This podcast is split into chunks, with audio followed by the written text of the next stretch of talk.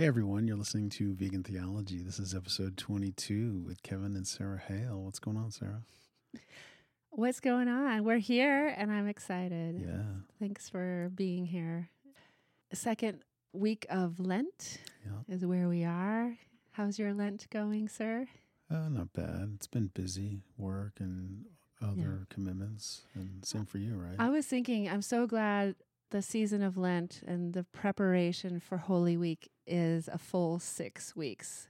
Because, yeah, life gets lifey yeah. and we start out with really beautiful intentions and uh, we get derailed. Right. And I think the important thing is not to feel defeated or beat ourselves up, but to go again. Keep plugging away. and I'm glad we're talking about this because I was thinking yesterday or this morning, like, I think at our last episode, I was talking about, oh, fasting. right. We're going to do a type of fast for Lent. And isn't fasting great? And Right. it's so liberating to not be attached to food and um, and yeah that was in the first euphoric stages Of of fasting. of fasting Right. which, which doesn't necessarily carry you through the long haul this past week for example there was a few days i had to do certain things that were very laborious and I was tired and I was like, the only way I'm going to motivate myself to do this thing I have to do Right. is to break my fast. right. And and then I didn't necessarily anticipate this, but on the other hand, I wasn't surprised because it's happened to me before. Once you give yourself permission to break your fast, it's like your brain says, "Oh my gosh, eat everything in sight." you know? And so instead of just eating a little bit or Right. instead of eating a reasonable amount, Right. I found myself overdoing. Yeah.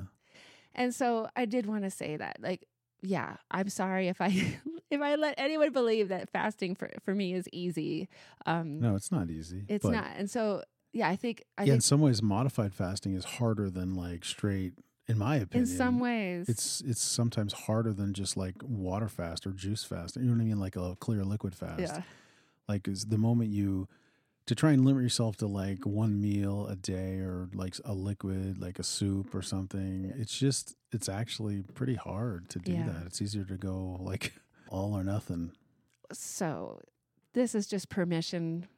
I'm giving permission in case anybody needs eh, permission from me.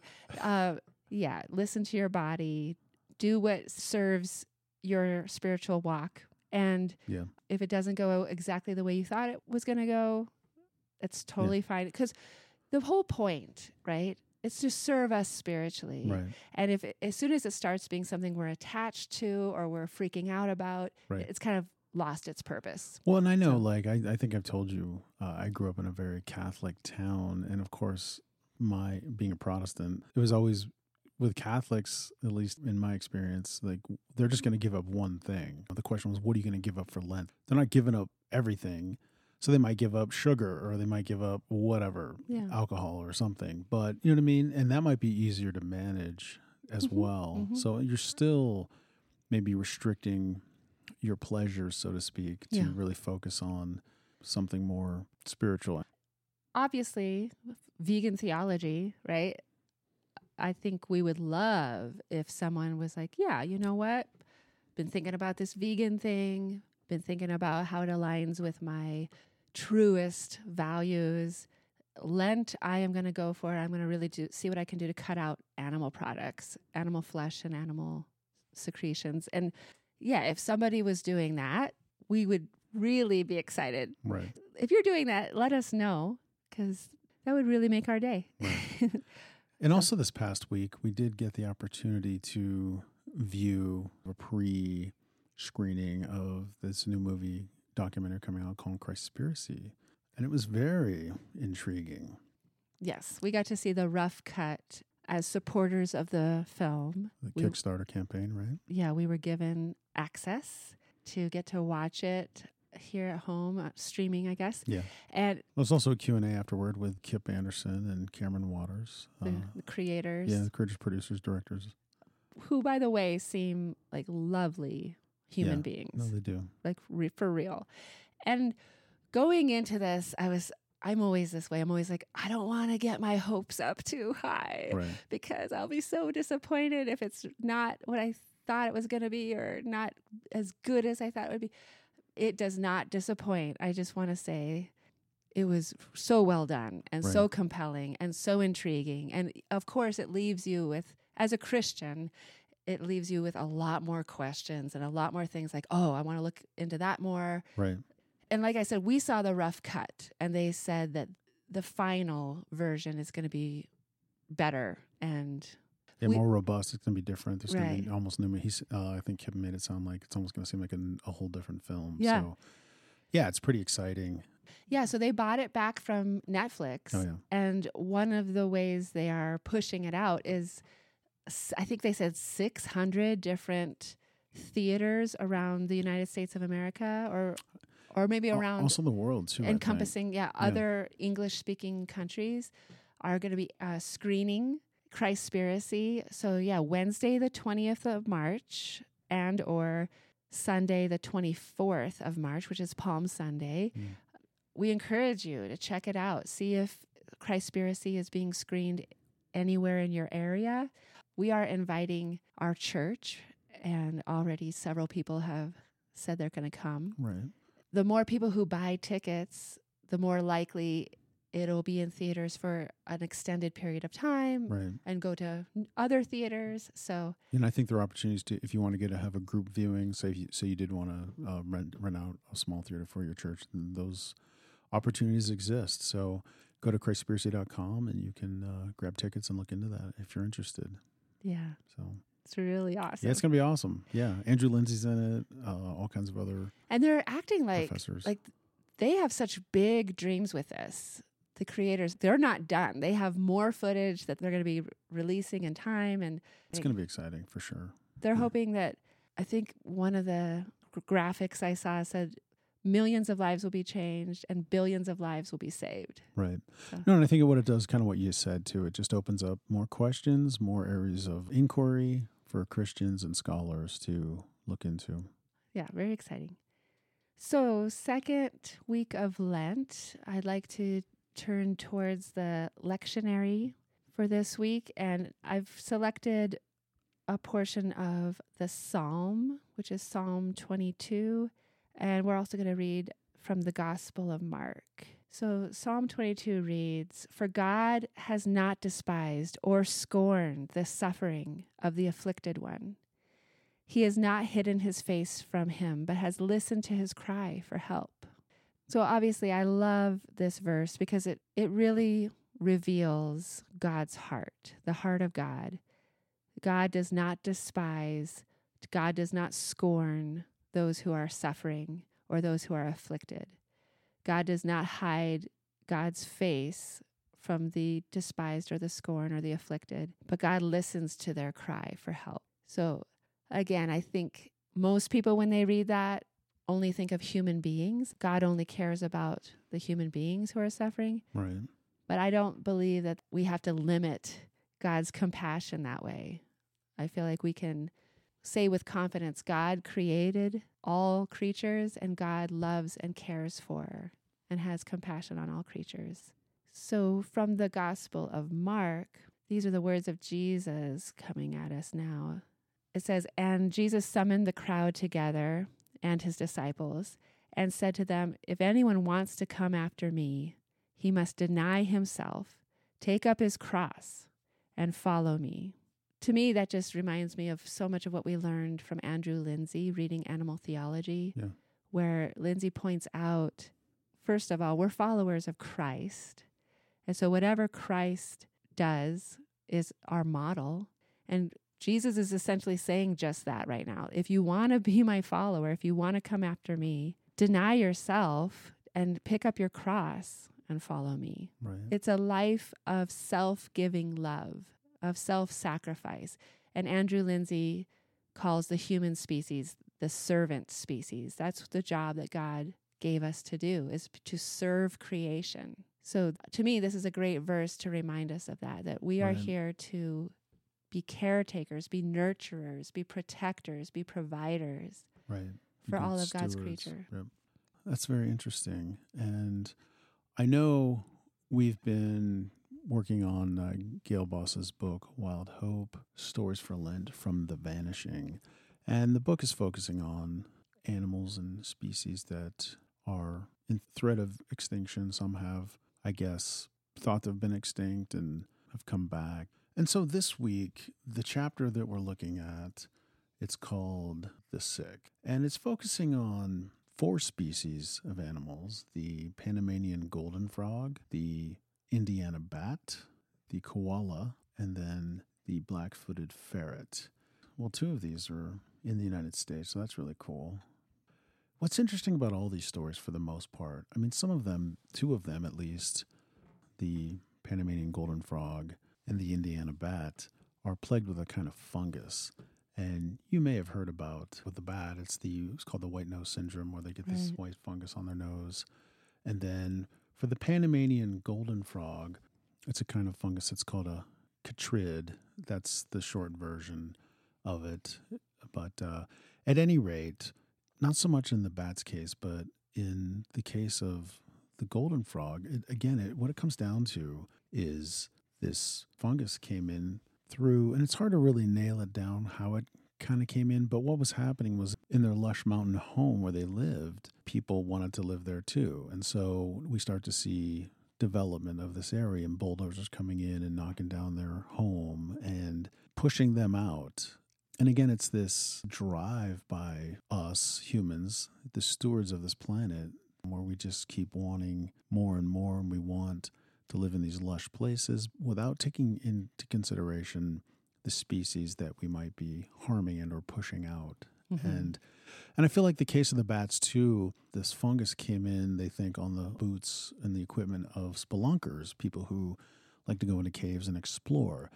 And what's interesting though is that the European version of this bat. So these bats are in like Kentucky and kind of in the United States in caves.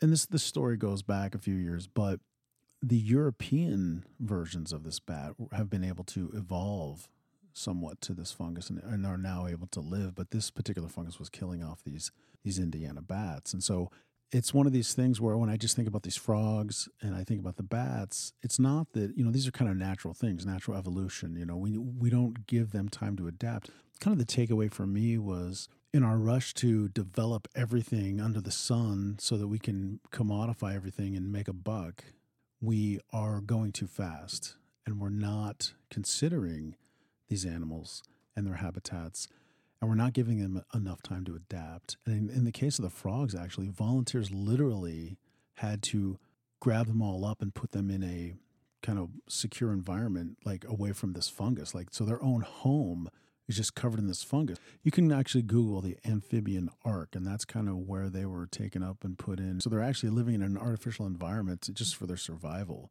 Mm. because scientists were worried that they would go extinct. If you look up chytrid, and it's C H Y T R I D, and it's short for a longer name of fungus, but you look it up already, like I think they're saying like hundreds of amphibious species have already gone extinct as a result of it. So Mm. it's just a matter, I think, of possibly time. But again, we just need to consider yeah. as stewards how fast we want to go in and destroy an environment for to put up a brand new house or to make palm plantations or to make grazing for beef. But those are just those two animals. And then the koala, interestingly, in Australia, they eat off these eucalyptus trees, and I guess it's fairly poisonous for most species, but they've developed a, an intestinal flora that allows them to, to eat it. But again, people wanting to live in these beautiful, lush areas where they live and are pushing them out, bulldozing their home down. And so it's pushing these koalas into neighborhoods, or at least people are now living with koalas in their backyards. And what's happening is hunters are killing them for their coats and just they are under stress, but I guess they have, they're known to have some form of chlamydia. Mhm. And for the most part, when they're healthy and thriving in their own environments, the chlamydia isn't really an issue for them. Yeah. But what's happened is in this particular story in this book is they're under stress because again their homes are being developed and they're being pushed out. And so there's the stress of the hunters, they get hit by cars, you know, roadkill unfortunately, but also now they're in your neighborhood and your dog's out there and your dog's barking at a koala and chasing a koala up a tree. And again, we've moved into their territory, and so they get stressed out. And so they're living in some form of chronic stress Right. or in trauma. And then stress leads to the chlamydia basically killing them. So it's like, it's just like us. We're the same way. I mean, our bodies can handle quite a lot. We're pretty resilient until we're overworked and overstressed and just chronic fatigue and chronic everything. And it's not the way we're meant to live, really. Right. This story is just a great reminder that if we're not chasing the right things, right? Mm. I feel more and more we're seeing books about meditation and slowing down. And I think I have a book, it's called The Art of Doing Nothing. It's this kind of thing where we are, our culture has just become so crazy and we're just chasing everything. And anyway, Yeah. uh, so that's just that. But then the last thing, uh, the last story is about these black footed ferrets in Wyoming. And what's interesting about them, they were plagued with a uh, distemper and a sylvatic plague, and it's a flea borne disease brought to North America from Asia. And it's infested these uh, prairie dogs. And of course, the black footed ferrets feed on the prairie dogs.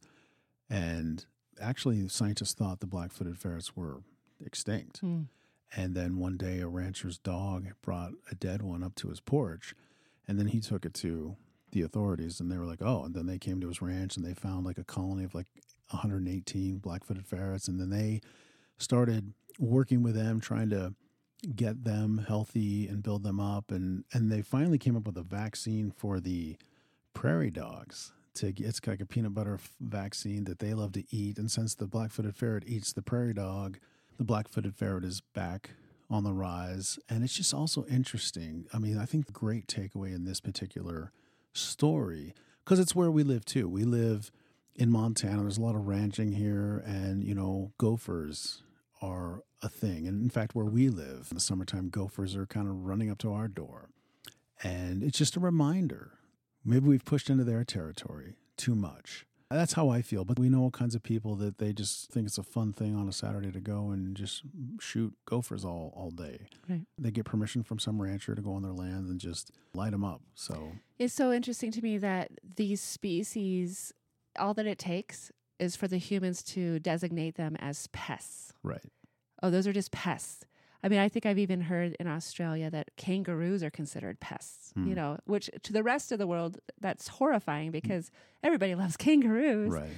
But yeah, as soon as we push into their territory and they start going to the bathroom on our lawn or digging holes in our lawn or wh- what have you, Right. all we have to do is designate them as pests and then suddenly it's fair game.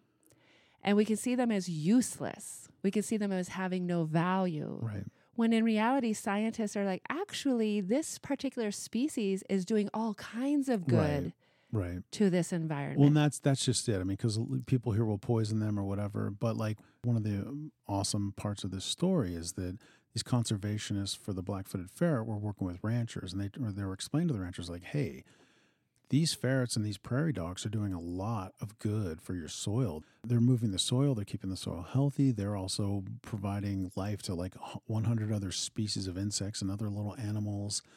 And the ranchers like, "Okay," and they said, "Well, listen." That's great. Can you like dial back some of the restrictions you guys have put on on what we can do on our land? And the conservation was like, yeah, great. And so they did, and they're working together. And all, it's just a nice thing where at least the ranchers are starting to appreciate in this particular story the prairie dog. But we've talked about this all the time. Maybe we sound like a broken record, but ranching has pushed into their territory. And I know here, we know people and ranchers here that you all you hear about are the are the negative sides of gophers and in this area where gophers build these tunnels and so the top is very fragile and a cow or a horse. falls into this hole breaks its leg and then they have to put the horse or the cow down as a result and so they just think these prairie dogs or gophers here are a nuisance Right. so it's just a matter of perspective i suppose Right. Again, like I think you were kind of alluding to, it's almost like, well, ranching is untouchable. We have to protect ranching at all costs. Right. Right. Like somehow it's like the one untouchable industry. Like it, it, it takes precedence over everything. Right. And so because we're protecting the rancher, yeah, we're willing to endanger so many species of wildlife, all the way down from the ground squirrels all the way up to the predators, because ranchers take precedence. So, which is again a totally unnecessary industry. Right. We're domesticating animals and making their lives a living hell, and we're endangering or driving into extinction all of these other species. Right. I also thought it was really interesting how you were saying we enter into these ecosystems very rapidly, very forcefully. We don't stop to consider, okay, who already lives here? Right. and how can we best enter into this endeavor without harming them? Or can we harm them as little as possible? I was even thinking there was construction going on one spring in our neighborhood. And I knew because I had seen the little gopher babies, the parents with the babies. And so Right. I knew that they were just now starting to give birth to their babies. And I was thinking, we're digging up a foundation for this apartment building right at the time where they're giving birth and Right. and rearing their young, their Yeah. babies. Like, could we at least wait? You know, uh, like that must be so stressful Yeah. for their whole community, their whole social structure uh, within their species. So, yeah, it would just be interesting. It would be interesting if the human species started to at least take a pause and Right. think about how can we do this in a way that is most humane and doesn't just think about money and profit, uh, but actually thinks about you know we don't want to wipe out every species except dogs and humans. You know? Well, no, it just it got me thinking too about in Montana. I don't know if you remember this, like maybe at this point 10, 15 years ago, this company was mining gold out of these rocks at the headwaters of the Missouri River, I believe it was. And the way that they were getting the gold out of the rocks is that they were they called it cyanide leap heach mining. And they were basically dropping some solution of cyanide into these rocks. And what it did is it released the gold from these rocks. But the only problem was they were at the headwaters of a, of a, of a massive river, the Missouri River. mhm. It's just like, what the heck? For what? And so, and this was the part of the argument is like, okay, you guys are coming in here doing this. You're providing jobs for this area for like 10 years. And when you get all the gold, you're gone. And you, and then all you've done is you've left us with this mess, Mhm. and potentially a toxic mess, right, a, a deadly mess. And it's like, what, what are we doing? right. Yeah, we can do better. We we call our Homo sapien. I mean, doesn't that mean like intelligent one or something? like like we we pride ourselves on being so superior on this planet to everything else because we're so intelligent. We have a big brain. Like let's use that intelligence.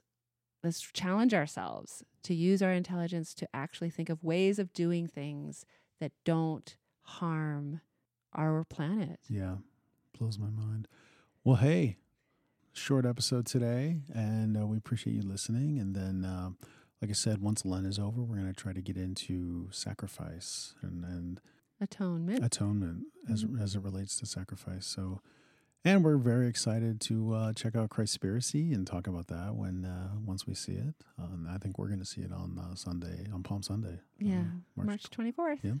Looking forward to it. So, hopefully, you can check it out as well. Yeah. All right. Well, hey, see ya. Bye, everybody.